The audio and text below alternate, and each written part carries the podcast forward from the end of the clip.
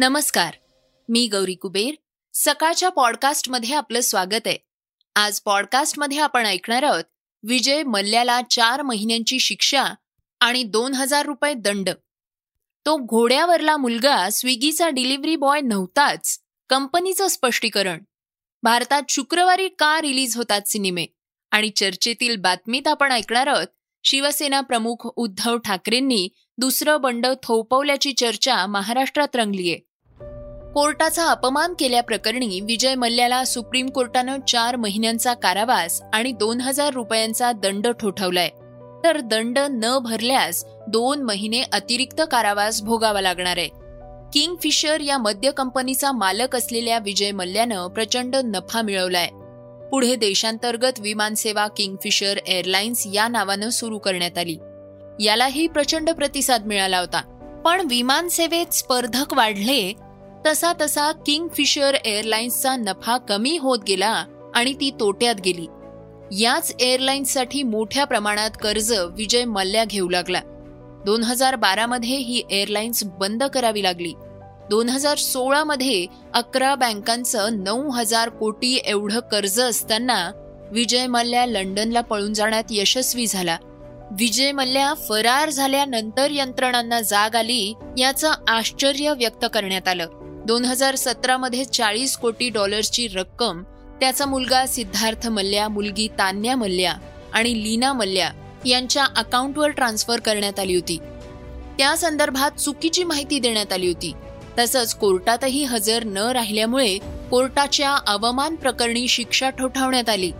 आज सुप्रीम कोर्टानं सुनावलेल्या शिक्षेत मल्ल्याला चाळीस कोटी डॉलर्स चार आठवड्यात परत करण्यास सांगण्यात आलंय. Justice U U Lalit S. Ravindra Bhat आणि जी. एस. नरसिम्हा यांनी हे आदेश दिले आहेत. अमरनाथ गुहेजवळ मागील वर्षी देखील ढगफुटी झाली होती आणि पूर परिस्थिती निर्माण झाली होती. शुक्रवारी आठ जुलैला अमरनाथ गुहेजवळ ढगफुटी होऊन आलेल्या पुरात सोळा जणांचा मृत्यू झाला होता. तर काही जण बेपत्ता आहेत. मात्र ज्या ठिकाणी यावर्षी ढगफुटी झाली त्याच ठिकाणी मागील वर्षी देखील अठ्ठावीस जुलैला ढगफुटी होऊन अमरनाथ गुहेजवळच्या ओढ्यात पूर आल्याचं समोर आलंय. यंदा या कोरड्या ओढ्यातच तंबू ठोकण्यात आले होते. तसंच लंगर म्हणजे कम्युनिटी किचन देखील होतं. मागील वर्षी अमरनाथ यात्रा कोरोनामुळे रद्द झाली होती. त्यामुळेच कोणतीही जीवितहानी झाली नव्हती. काही पोलीस आणि जवान होते मात्र ते सुरक्षित ठिकाणी होते. जम्मू काश्मीरच्या हवामान विभागानं मात्र मागील वर्षी अठ्ठावीस जुलै दोन हजार एकवीसला नेमका किती पाऊस झाला हे सांगता येणार नाही कारण यात्रा रद्द झाल्यानं कोणतंही पाऊस मोजणीचं यंत्र तिथे ठेवलं गेलं नव्हतं अशी माहिती दिलीये. ही माहिती त्यांनी इंडियन एक्सप्रेसला दिलेल्या मुलाखतीत दिलीये. मात्र यंदा कोणतीही काळजी घेण्यात आलेली नाही. जिथे ढगफुटी आणि पूर आला होता त्याच ठिकाणी यंदाही ढगफुटी झालीये आणि पूर वाहण्याच्या मार्गातच तंबू ठोकले गेले आहेत. तंबूत बरेच जण होते. ते पुराच्या पाण्यात वाहून गेले आहेत. त्यातच काहींचा मृत्यू झालाय. बरेच जण अजूनही बेपत्ता आहेत. श्रीलंकेचे राष्ट्रपती गोटाबाया राजीनामा देणार पंतप्रधान विक्रम सिंघेंच्या कार्यालयाकडून ही माहिती आलीये. लंकेचे राष्ट्रपती गोटाबाया राजपक्षे यांनी आपण राजीनामा देणार असल्याचं यापूर्वी जाहीर केलं होतं. पण आता तेरा जुलैला राजीनामा देणार असल्यावर शिक्कामोर्तब झालाय. त्याबाबत त्यांनी अधिकृतरित्या पंतप्रधान रनिल विक्रमसिंगे यांना तसं कळवलंय. श्रीलंकेत शनिवारी आंदोलकांनी राष्ट्रपतींच्या निवासस्थानाला घेराव घालत त्यांच्या राजीनाम्याची जोरदार मागणी केली होती. आक्रमक आंदोलकांनी राष्ट्रपतींच्या सरकारी निवासस्थानाचा ताबा घेतला होता. त्यामुळे गोटाबाया यांना तिथून पळ काढावा लागला होता.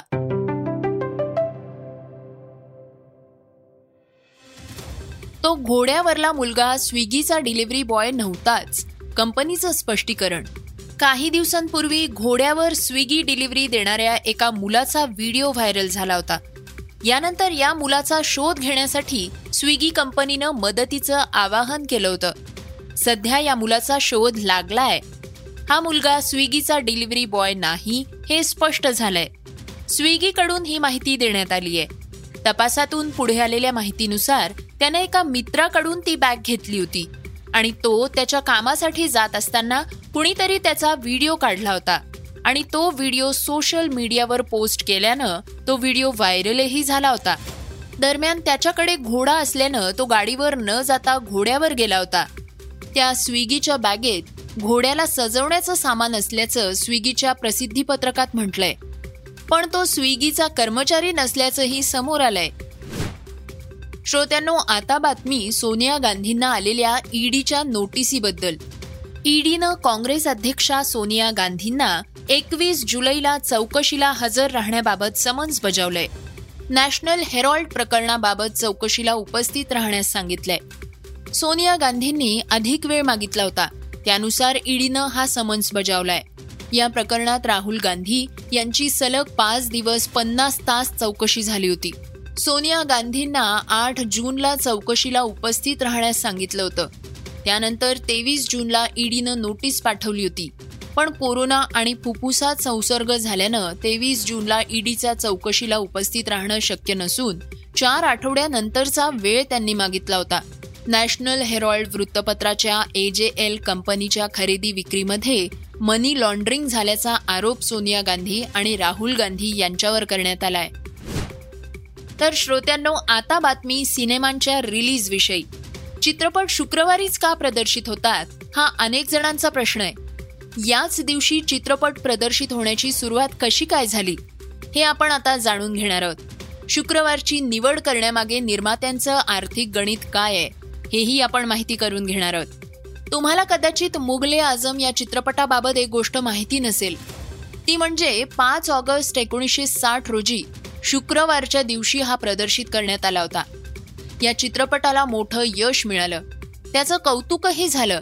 त्याच्या वाट्याला अमाप लोकप्रियताही आली. भारतीय चित्रपटसृष्टीमध्ये मुगले आझमचं नेहमीच उदाहरण दिलं जातं. त्यानंतर हॉलिवूडची कॉपी भारतातही व्हायरल होऊ लागली.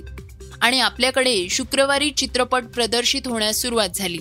एक दुसरं कारण म्हणजे आपल्याकडे मुंबईसारख्या शहरांमध्ये शुक्रवारच्या दिवशी कर्मचारी वर्गाला दुपारी सुट्टी मिळायची. अर्ध्या दिवसाची ती सुट्टी कशी घालवायची तर अनेक जण यावेळी चित्रपट पाहून तो दिवस साजरा करत असत. आता एखादा सण उत्सव पाहून चित्रपट रिलीज करण्याचं प्रमाण वाढतंय. जसं की यंदाच्या वर्षी के जी एफ टू हा गुरुवारच्या दिवशी प्रदर्शित करण्यात आला होता. भारताचे आभार मानून जयसूर्या लागलाय लंकेचा राष्ट्रपती होण्याच्या तयारीत. भारताचा शेजारी देश श्रीलंकेतली परिस्थिती अत्यंत गंभीर बनलीय. श्रीलंकेतली परिस्थिती सातत्यानं बिघडतीये. माजी क्रिकेटपटू सनत जयसूर्या लोकांच्या पाठीशी उभा आहे. त्यानं संकट काळात भारतानं मदतीचा हात पुढे केल्याबद्दल भारताचे आभार मानले आहेत. सनत जयसूर्याचे यापूर्वी काही फोटो समोर आले आहेत. ज्यामध्ये तो कोलंबोतील राष्ट्रपती कार्यालयाबाहेर निदर्शनं करतोय. राष्ट्रपती गोटाबाया राजपक्षे यांच्या राजीनाम्याची मागणी करत लोकांमध्ये उभा असलेला सनत अनेकांनी पाहिलाय. जयसूर्या हा गेल्या अनेक दिवसांपासून राष्ट्रपती राजपक्षे यांनी पदावरून पायउतार व्हावं अशी मागणी करत होता. याबाबत अनेक ट्विट्सही त्यानं केले होते.